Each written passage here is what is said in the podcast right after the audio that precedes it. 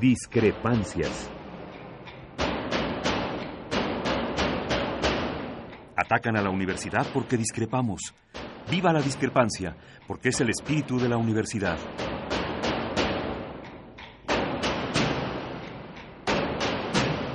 Martes de Discrepancias. Conducen Miguel Ángel Velázquez y Mariana Suárez.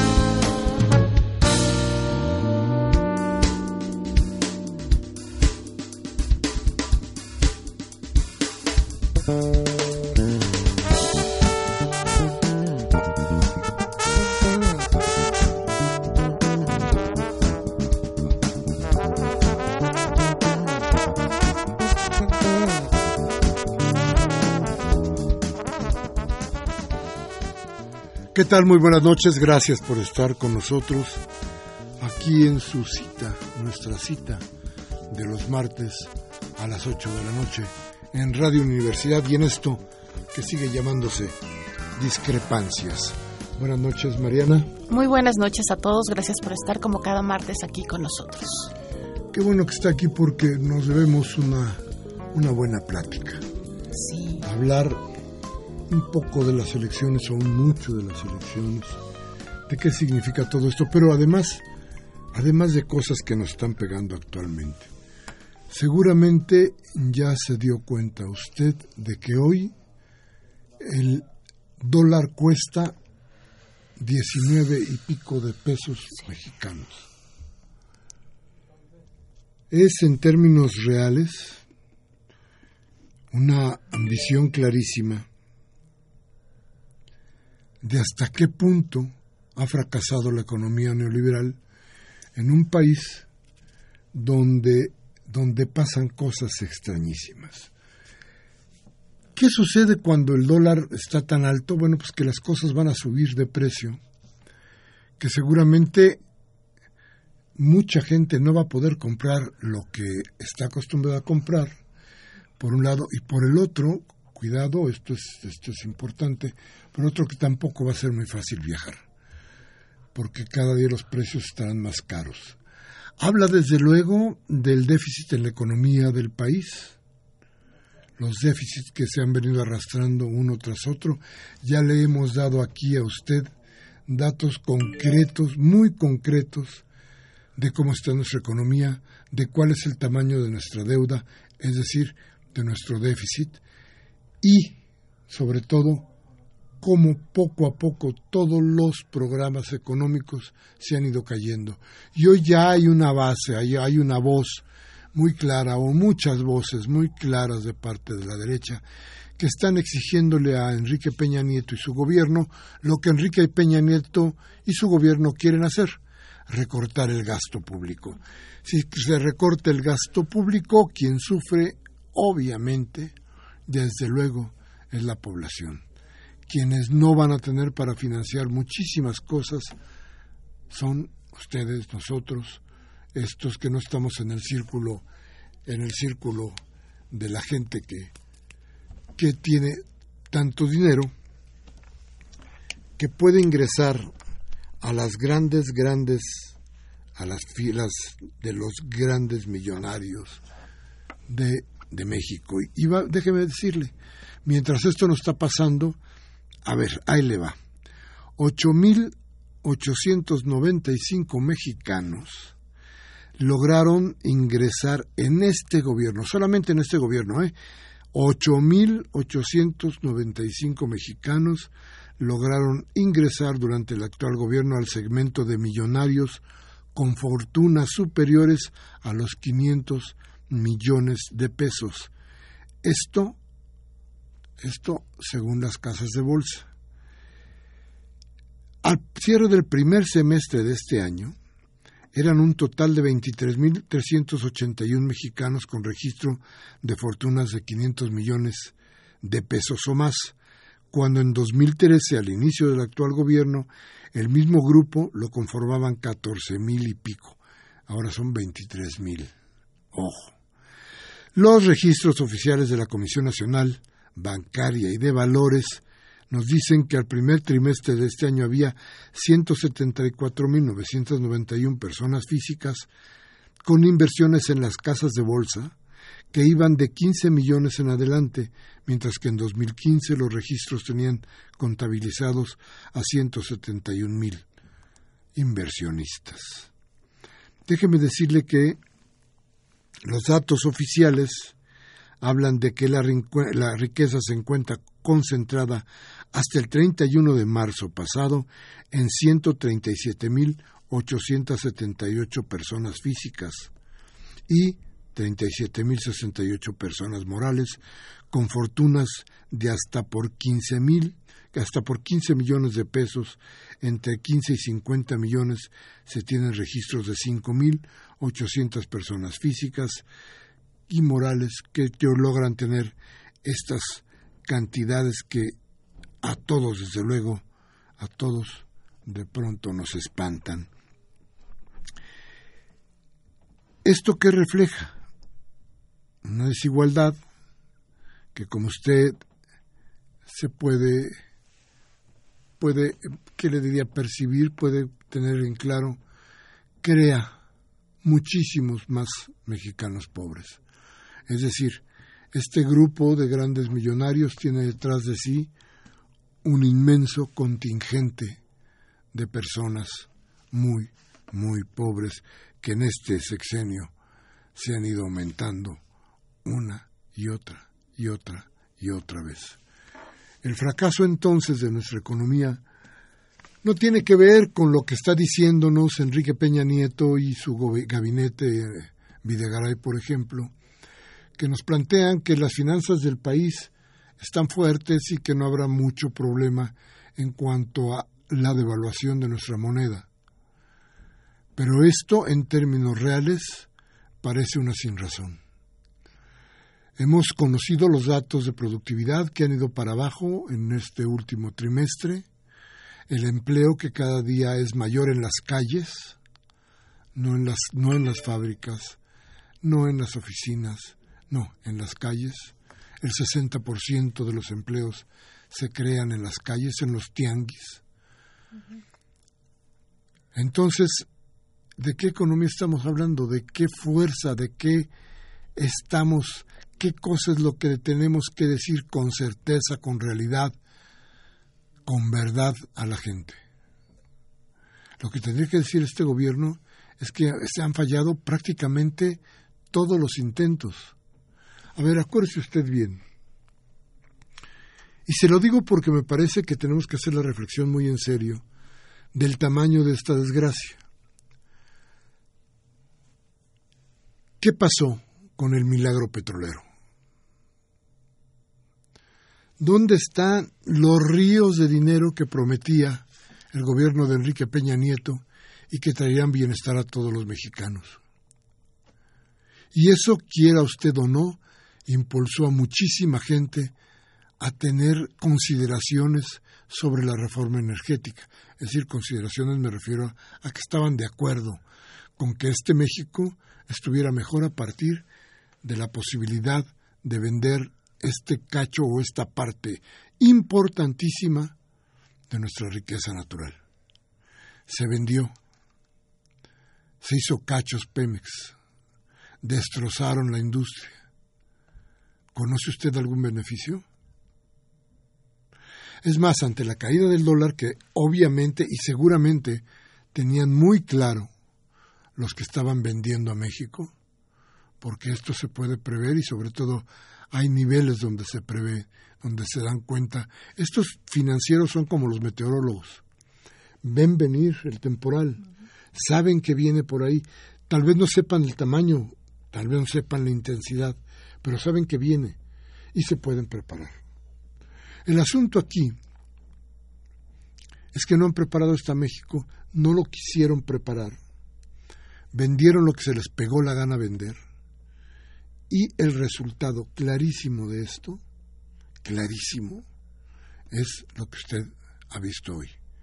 Un número incrementándose cada día más de pobres y un grupo de millonarios, muy millonarios, de 500 millones de pesos para arriba, que están en la Bolsa Mexicana de Valores, que arriesgan su lana para ganar más lana sin crear un solo empleo, sin reproducir el dinero que hacía falta, que hace falta para el país. Esto, esto es el México que soñó el neoliberal. Este es el México que han soñado todos estos que se tienen hoy sus dineros a salvo de cualquier problema. Este es el México que han soñado unos y que es la, la pesadilla, la gran pesadilla de todos los demás. En fin, una vez más, buenas noches. Buenas noches, Mariana, otra vez. Buenas noches a todos. Y buenas noches a todos ustedes. Esto es Discrepancias. Vamos a un corte y regresamos con ustedes.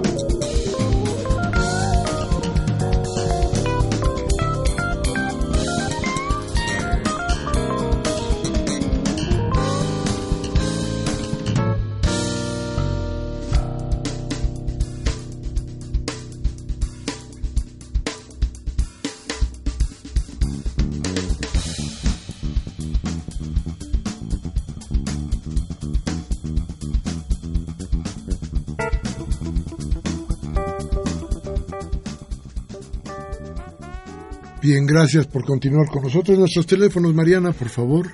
Tenemos en cabina el 5536-8989 y la alada sin costo 01850-52-688. También les recuerdo nuestro Twitter, arroba discrepancias RU, RU con mayúscula. Bueno, y le doy otro, otro dato. Entonces, tenemos 8.895, fíjense usted qué poquititos, ¿eh? 8.895 mexicanos que están metidos en la, en la, en el gran pastel, en la gran lana. Y déjenme decirles de qué estoy hablando, porque con todo y que se ha desacelerado la economía mundial y que hay un bajo crecimiento y que además, fíjese usted todos los datos, hay volatilidad en el mercado financiero, el grupo de millonarios tiene registrados oficialmente en cuentas de orden tanto como 9 billones 681 mil 426 millones de pesos, cifra que representa por ahí del 55% del Producto Interno Bruto de nuestro país, es decir, la mitad de todo lo que producimos. Y fíjese usted, frente a esto, frente a esto no hay más que más pobres y salidas y discursos como el de, de Garay, que dice que nuestra economía va para adelante. Le repito, 8.895 mexicanos que tienen registrados 9 billones 681 mil 426 millones de pesos. Y somos 122.3 millones de personas. Eso es lo que se han mamado estos güeyes. Vamos a un corte y regresamos. Thank you.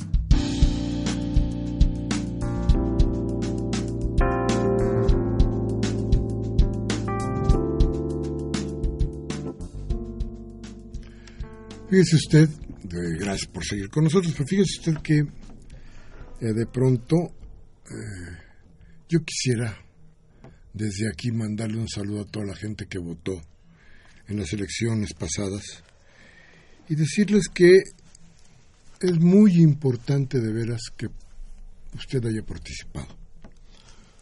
Se ha dicho mucho en el tono, mucho en la idea de tratar de, de quitarle legitimidad al proceso que la participación de la gente llegó por ahí del, del 29%, que esto, del, sí, el 29%, y que esto tendría que poner, entre comillas y entre interrogaciones, desde luego, la validez de cada uno de los miembros que van a conformar la Asamblea Constituyente. Y se habló del 29% planteando, oiga usted lo que le voy a decir porque esto creo que, que nos va a quitar de algunas cosas. Se habló de un padrón de 7.481.000 ciudadanos. Ojo lo que le voy a decir, 7.481.000 ciudadanos con derechos a salvo para poder depositar su voto en las urnas. Pero ¿qué cree? A ver, en esta ciudad, según el INEGI, solo hay 8.916.019.000 habitantes.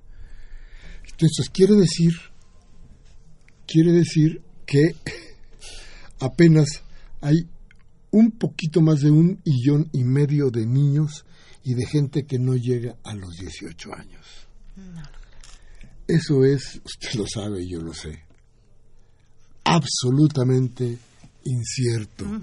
Esto es una patraña de las muchas patrañas que acarrea este tipo de democracia y que acarrea esta necesidad de estar midiendo todos los días las cosas. ¿Qué pasa? Yo me he dedicado a preguntar, bueno, pero a ver, este, ¿y cómo se sacó entonces la cifra de la, de la abstención? No, la cifra se saca exactamente del número de votos comparado con el número de gente registrada para votar. Y entonces parecería que sí, pero resulta que hay millones de personas que viven en el Estado de México fundamentalmente que tienen credencial para votar de la ciudad. Gente que se registra aquí con la dirección de un amigo o de un pariente, obtiene la credencial para poder tener acceso sobre todo a los beneficios que da el gobierno del Distrito Federal que no se dan en el Estado de México. Esto ha abultado de tal tamaño el padrón que resulta que cuando tienes que hacer la cuenta, pues sí, los niños en la Ciudad de México apenas son un millón y, cachito, los que no llegan a los 18 años. Y esta es una, esta es una, una una mentira que históricamente va a permitir que se distorsione todo el proceso, toda la idea de qué fue lo que pasó. Aunque, aunque tenemos que, hay, hay datos muy claros y hay datos que son absolutos, porque son números duros, no porcentajes. Por ejemplo, hubo más votos nulos que votos para el PRI. Esa es una verdad incontrovertible hubo más gente que decidió anular su voto que la gente que votó por el PRI. Eh, sigue la tendencia muy clara en esta ciudad de decirle no a la derecha. Eh, mientras la derecha, y la, peor de las derechas, hoy, hoy, o no sé qué día, oía uno de estos locutores que están en, el radio, en la radio comercial, entrevistando a, a Márgara Zavala y le decía a ella, es que bueno, tú vas, algo así como, pues tú puedes ser la, la candidata o serás la candidata de Acción Nacional a la presidencia de la República. Y le dijo, y hay un cartón en el que se dice que tú llevarías de regreso a los pinos a tu marido Felipe Calderón. Y dice el, locutor, y de veras que nos hace falta. Digo, desde luego, desde luego el, el, engendro que dijo tal cosa,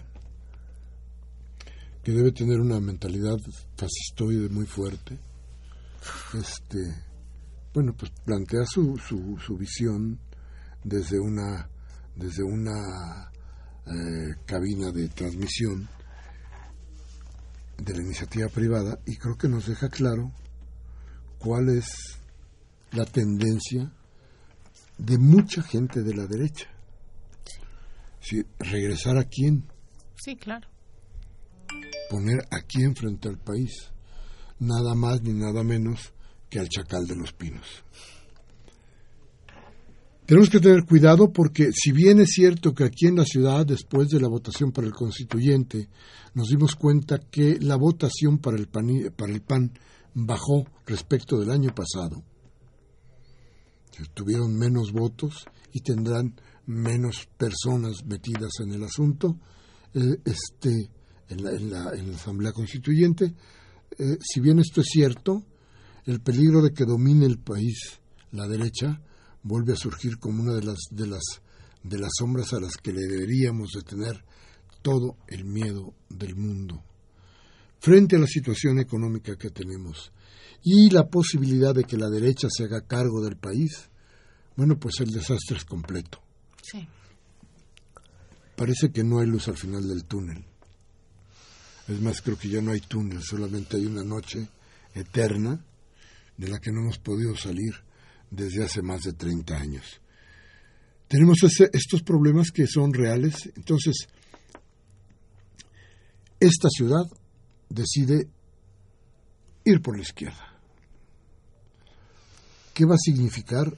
Yo creo que ahí vamos a tener un problema fuerte, serio y cierto frente al país, pero también vamos a tener que ver qué va a pasar frente a la gente.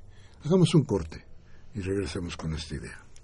Nuestros teléfonos 5536-8989 y la da sin costo 01850-52-688. También no olviden escribirnos a arroba discrepancias RU, con mayúscula.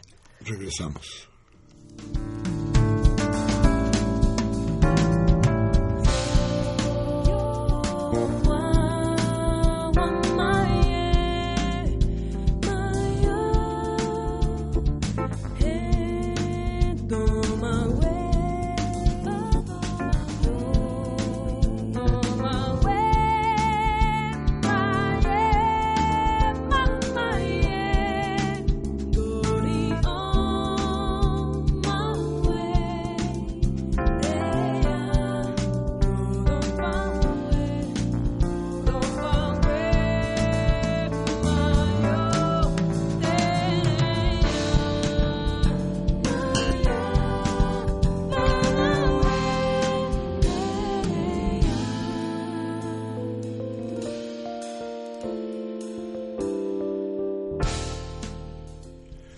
Bien, gracias por seguir con nosotros. Qué bueno que, está aquí.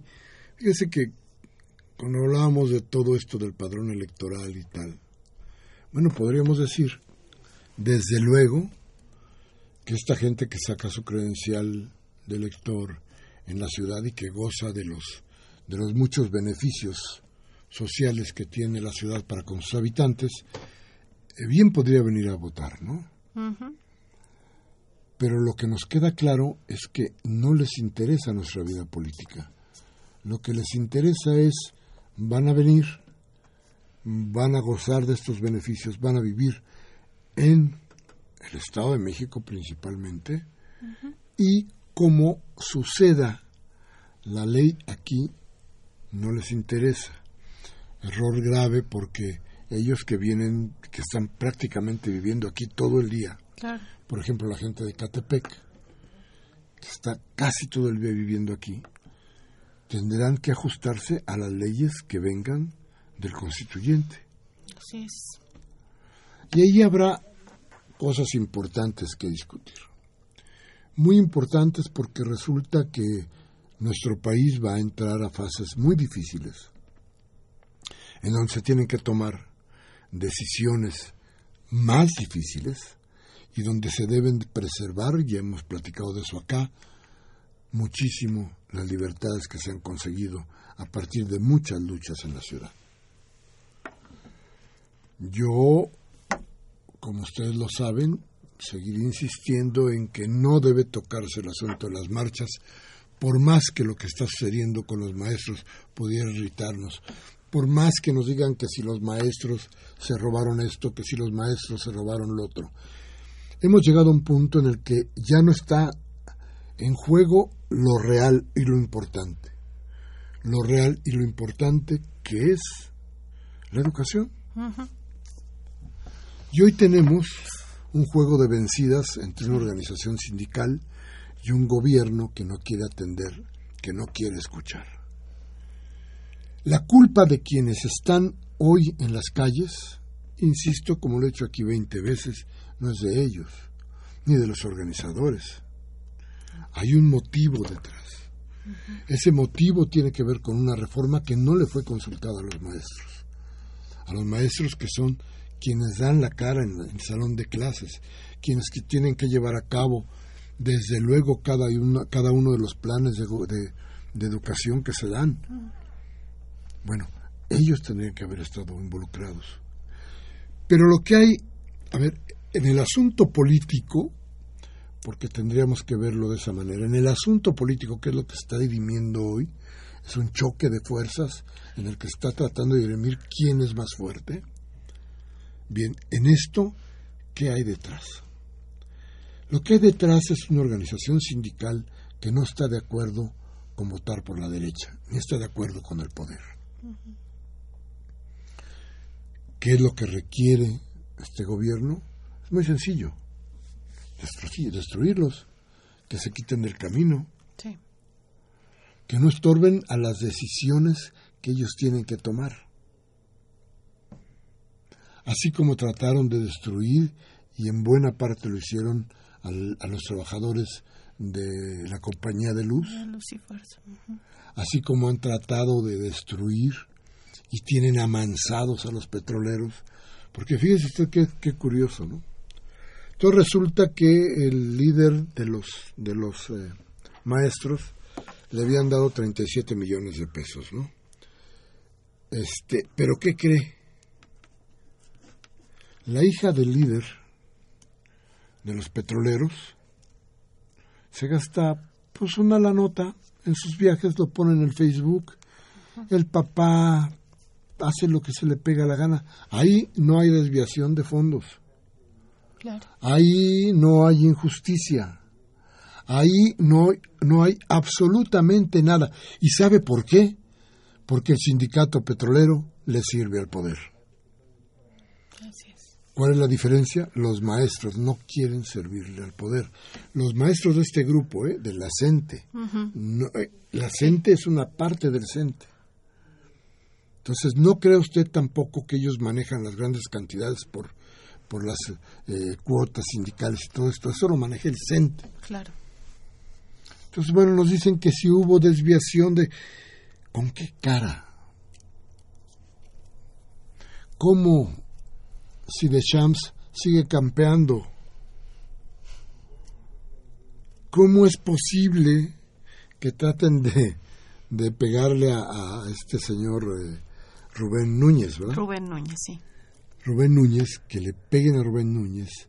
Cuando usted lo ve que es un hombre, yo no diría que, que ni siquiera acomodado, ¿no? No. Menos que haya entrado, pero ni de broma, a la listita que les di hace un rato. Entonces, no, no, no, Rubén a lo mejor no es un hombre pobre, pobrísimo. No. Es un profesor. Pero esto que le han inventado no tiene paralelo. A ver. ¿Y entonces dónde está Deschamps? A lo mejor en un viaje, ¿no? Con su hija en un jet privado, donde ahí sí no hay lavado de dinero, ahí sí no hay desviación de recursos, ahí sí. Lo que hay, lo que hay es fidelidad hacia el poder. Y la fidelidad hacia el poder se paga y se paga con mucho dinero. Es como ya el último recurso que sucede siempre, ¿no? Igual cuando fue lo de en Michoacán las autodefensas, también ir contra los líderes, encarcelarlos, igual ahora. ¿no? Ahora, y, pero además, muy curioso lo que es no, no tener idea de lo que significa una organización sindical. en la organización sindical lo más importante es que pueden quitar al líder, pero detrás hay 20 líderes más. Así es. ¿Cuántos más quieren destruir?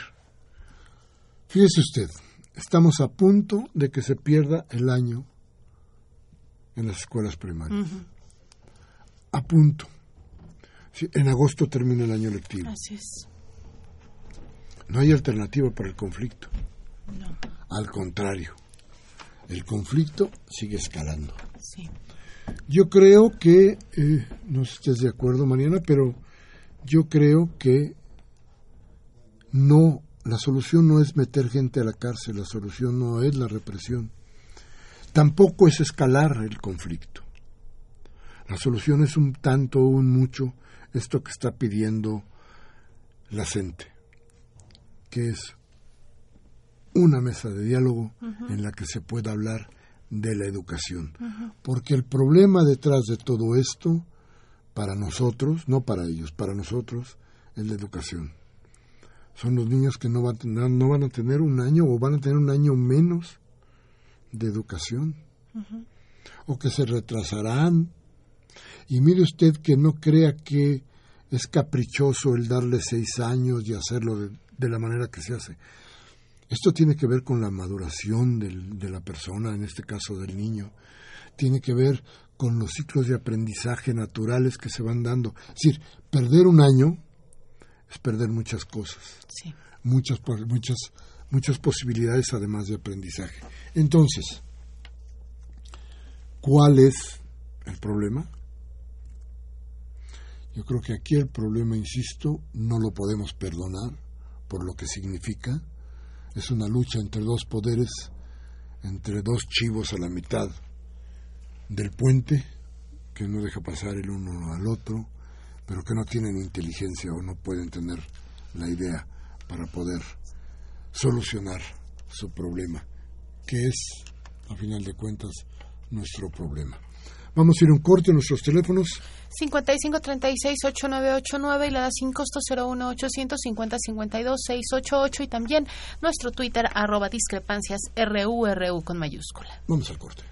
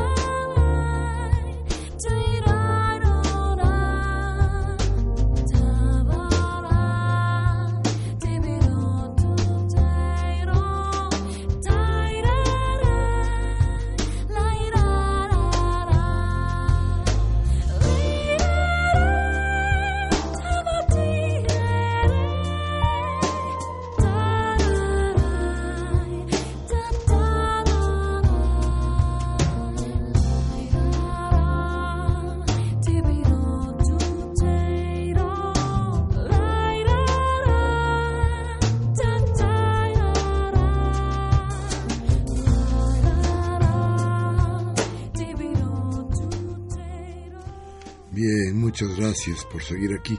Fíjese que,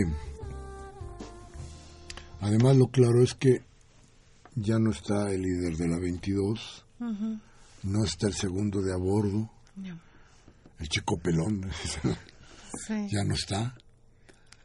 Ah, estos ya están en la cárcel. Pero para que nos quede claro, cuando menos a nosotros, porque creo que a las autoridades no, no les entra la idea. A ver, pero siguen las manifestaciones, siguen el paro, siguen los plantones, siguen las marchas, siguen las barricadas. Sobre todo, no hay clases. No. Entonces, a ver, ¿qué solucionaron metiendo a la cárcel a estos dos individuos? Creo que trataron de tomar el ejemplo del 2006 cuando metieron a la cárcel al Bester. Sí. Pero tenían detrás un líder comprado. Un sindicato sumiso. Ese sindicato que no iba a hacer nada. Entonces la metieron a la cárcel y todo el mundo dijo, se lo merecía. Hasta ellos mismos.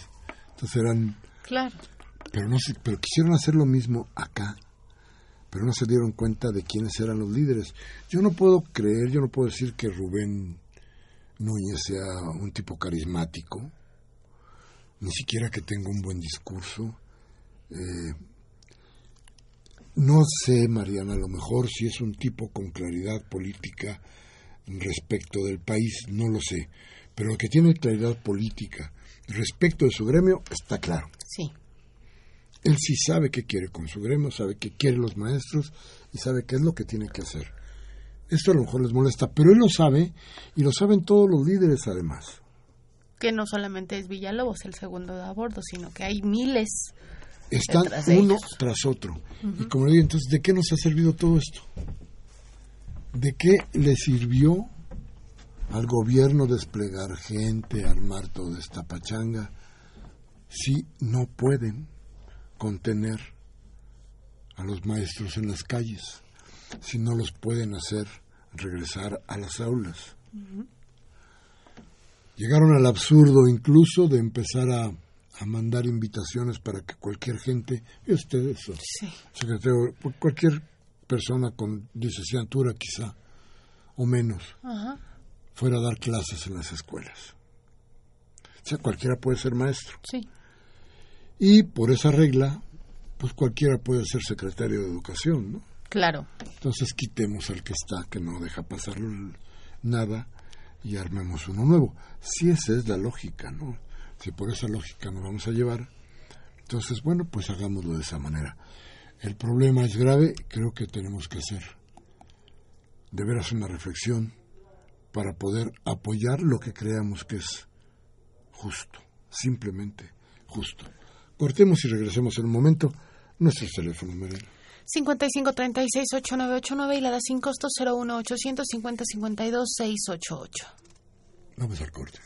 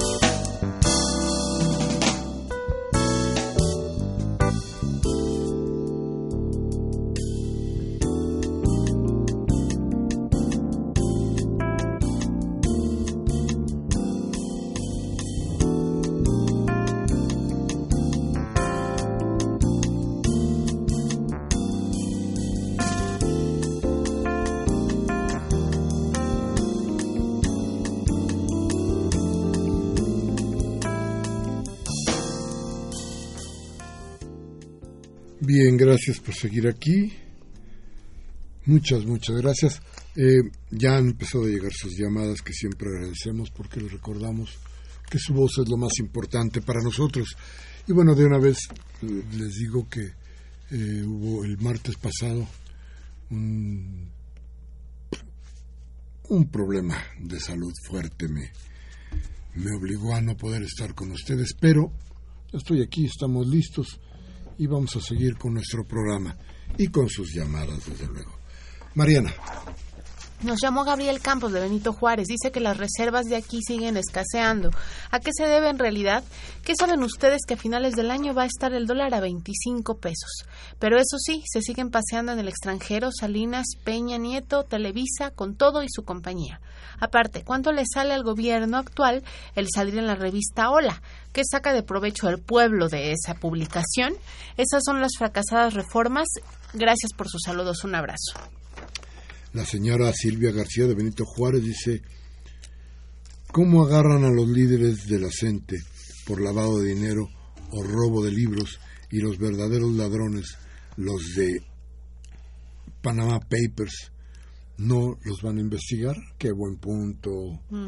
La señora Silvia García, qué buen punto. ¿Es cierto? A ver, ¿dónde están los que sí lavaban dinero? ¿Quién sabe? La señora Servín nos manda un saludo, igual le mandamos un abrazo. Eh, dice que qué horror que esté a 20 pesos el dólar, que es una gran devaluación, y se pregunta, ¿qué vamos a terminar por hacer? Han sido tres años de terror. Y que nos extrañó mucho hace ocho días, justamente. Un abrazo, señora Servín. Nosotros también los extrañamos mucho a todos ustedes. Gracias, señora Servín. Fíjese que, déjeme decirle que en el pleito de las, de las cuestiones financieras, pues resulta que no creo que tarde mucho, y esta es una recomendación general, no creo que tarde mucho en aumentar las tasas de interés en México. ¿Por qué? Para evitar que se vayan muchos capitales. Entonces, sí empiezan a aumentar las tasas de interés, yo le recomendaría que pague sus tarjetas de crédito o sus deudas que no estén a tasa fija, pero ya, porque va a venir un problema de deuda de mucha gente eh, impagable. ¿eh? Sí, las hipotecas o las... Exacto, si esas hipotecas, por ejemplo, no están a tasa fija, tenga usted mucho cuidado porque va a haber problema. ¿eh? En fin, Luis Manuel Vargas de Milpalta dice felicidades al programa, gracias. Y para decirle al pueblo de México que lo robado no rinde, porque al parecer a Margarita Zavala ya se le acabó. Es una vergüenza que quisiera postularse como presidenta. Julián Carrillo de Catepec dice que en México la democracia es venenosa, es una mentira vil ya no, ya no hay que pararse en las casillas de votaciones ni para anular el voto, porque el INE, el PRI y todos los partidos, incluso los independientes, legitiman la trampa cuando vamos a votar.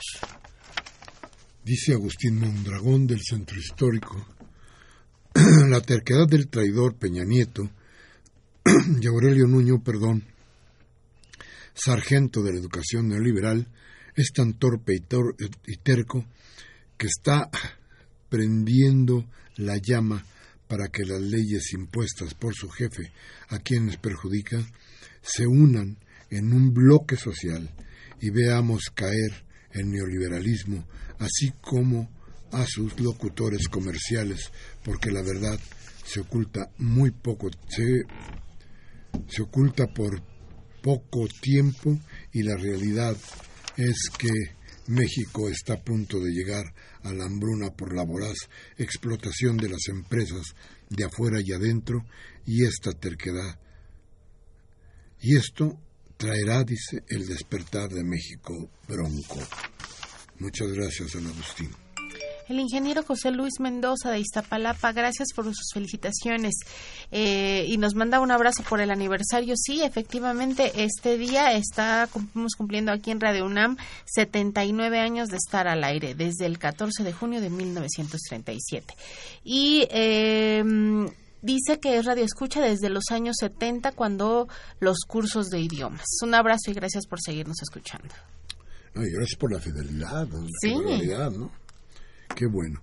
Rubén Pinto de, de, de Catepec, me imagino yo que es esto. Dice, cuando entró Peña, el dólar estaba a 13. A la mitad de su sexenio estaba casi a 20. Lo van a dejar en 30 y a nosotros en la calle. Muy bien, don Rubén.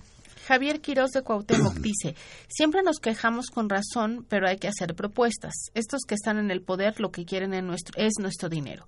No se los demos, no comprar en empresas transnacionales o comprar lo menos posible. No les demos nuestro dinero. Gracias por sus felicitaciones, Javier. Manuel Gumunguía, don Manuel, un abrazo. Como siempre, desde Iztapalapa nos manda sus ideas y dice que mientras la Reserva Federal, el FMI, la Reserva Federal de Estados Unidos, el FMI el Banco Mundial, calificadoras, banqueros y otros intermediarios financieros siguen robando al mundo y lo han metido en una crisis espantosa a nivel global, en México las autoridades financieras siguen ocultándola mientras el pueblo se hunde en la pobreza forzada, la miseria, violencia y represión, todo esto envuelto en un paquete al que los fascistas llaman democracia y que no es más que el resultado de una de un sistema político podrido y decadente. Un abrazo al equipo. Gracias, don Manuel. Claudia López de Ciudad Mesa dice que ayer que fue al campamento de la CENTE en la Ciudadela, los están apoyando mucho por fortuna. Hay solidaridad, solidaridad en la sociedad a pesar de la campaña en su contra. La gente sabe quién tiene la razón. Gracias, Claudia.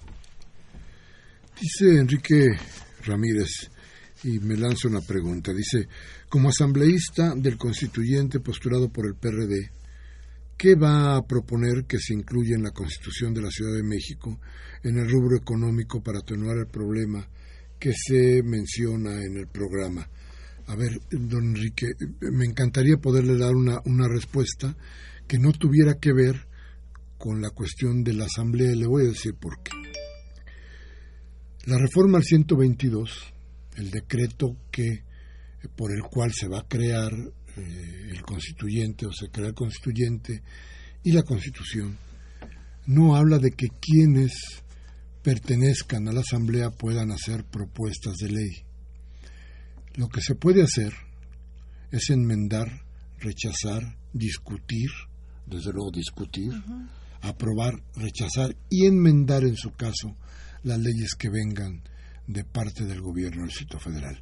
Recuerde usted que la ley, el decreto, habla de que es eh, por mandato el gobierno del Distrito Federal, en este caso Miguel Ángel Mancera, quien tendrá que entregar el texto de la Constitución para que sea revisado, discutido, aprobado o modificado en los términos en los que venga esta idea.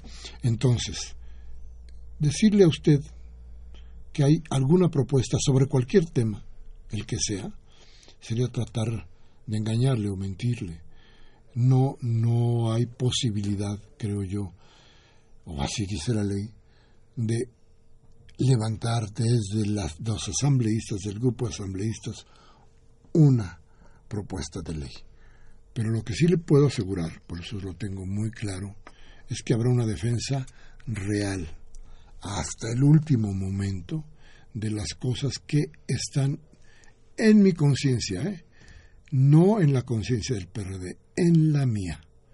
Y desde ahí voy a tratar de hacer lo que creo que es justo para todos. Espero haberle contestado bien a su pregunta. El señor Ibarra de Haciendas de Coyoacán dice que el secretario de Educación Pública debería de ser una persona con pensamiento crítico. Eh, que ha encerrado en una constitución tan parchada, eh, ah, que debe de tener una mente abierta a las minorías como los maestros y a los problemas que están sucediendo.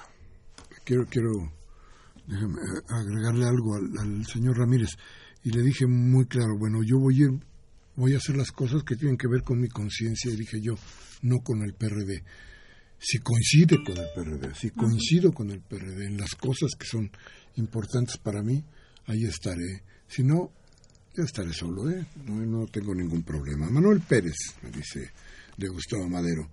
Nuño denunció a los líderes de la coordinadora, pero lo hizo en una escuela primaria que lleva el nombre de otro profesor de Atlacomulco, el que dijo que es un político pobre el de Atlacomulco, el que dijo que un político pobre es un pobre político. Ese se llevó hasta el sacapuntas. Desde luego se refiere a Carlos González. Máximo García de Venustiano Carranza.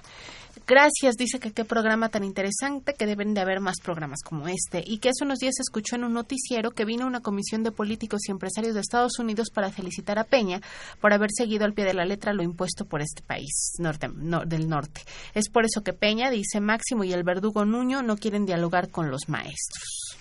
Pues sí, ¿quién nos iba a felicitar sino Estados Unidos?